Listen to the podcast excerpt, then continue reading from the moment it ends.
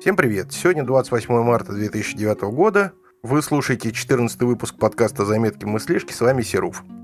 На прошедшей неделе, а точнее говоря вчера, мне наконец удалось решить проблему с постоянными разрывами моего домашнего интернет-канала. Я как-то говорил в прошлых выпусках, что я заменил домашний маршрутизатор на более новый. И как только я его заменил, практически сразу начались проблемы с интернетом. Все эти проблемы проявлялись каждый раз по-разному. То сам маршрутизатор перезагрузится, то Wi-Fi отвалится. В общем, какая-то беда. Особенно это доставало, когда сидишь в онлайновой игрухе, и в самый разгар битвы происходит дисконнект. Очень было обидно. И вот когда меня эти обрывы окончательно достали, я решил все-таки полазить по интернету и посмотреть, что пишут про это люди. Люди на всех форумах писали, что это проблема последнего обновления внутреннего программного обеспечения этого устройства. Если вы хотите решить все эти проблемы, то вам необходимо сделать откат на предыдущую версию. Я, недолго думая, занялся поиском файлика с прошивкой старой версии. После долгих поисков я уже отчаялся что-либо найти и случайно нашел на одном из форумов описание процедуры отката прошивки.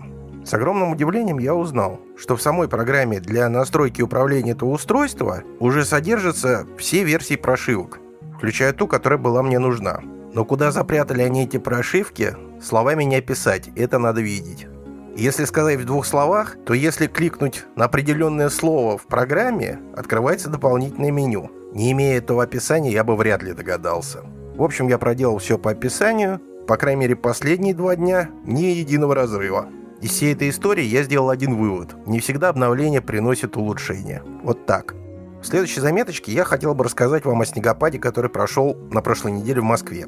А снегопад этот, доложу я вам, был очень неслабый. По крайней мере, за всю зиму я такого не припоминаю. Буквально за две минуты поднялся жуткий ветер, метель, и видимость на дороге упала метров до 100-150, не больше. Правда, все это безобразие длилось не очень долго, и снег быстро сошел. Но все равно такие снежные бури в конце марта месяца это все-таки необычно.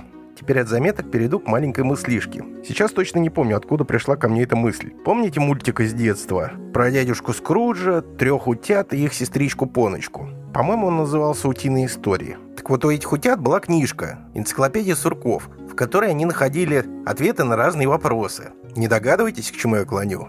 Точно, это про образ Википедии. Может, стоит пересматривать старые мультики, чтобы найти какую-то современную идею? И напоследок новая для меня рубрика Ответы на вопросы слушателей. Слушатель Кондратов пишет. Хороший подкаст, слушаю с удовольствием, а на какое оборудование пишешь его? Спасибо за теплый отзыв. Про оборудование же могу сказать, что оно не очень хитрое. Вся моя студия – это MacBook Pro и USB-микрофон от фирмы Аудиотехника, модель AT2020 USB. Для записи интервью, которое вы слышали в одном из предыдущих выпусков, я использовал радиомикрофон «Петличку» от фирмы Sennheiser.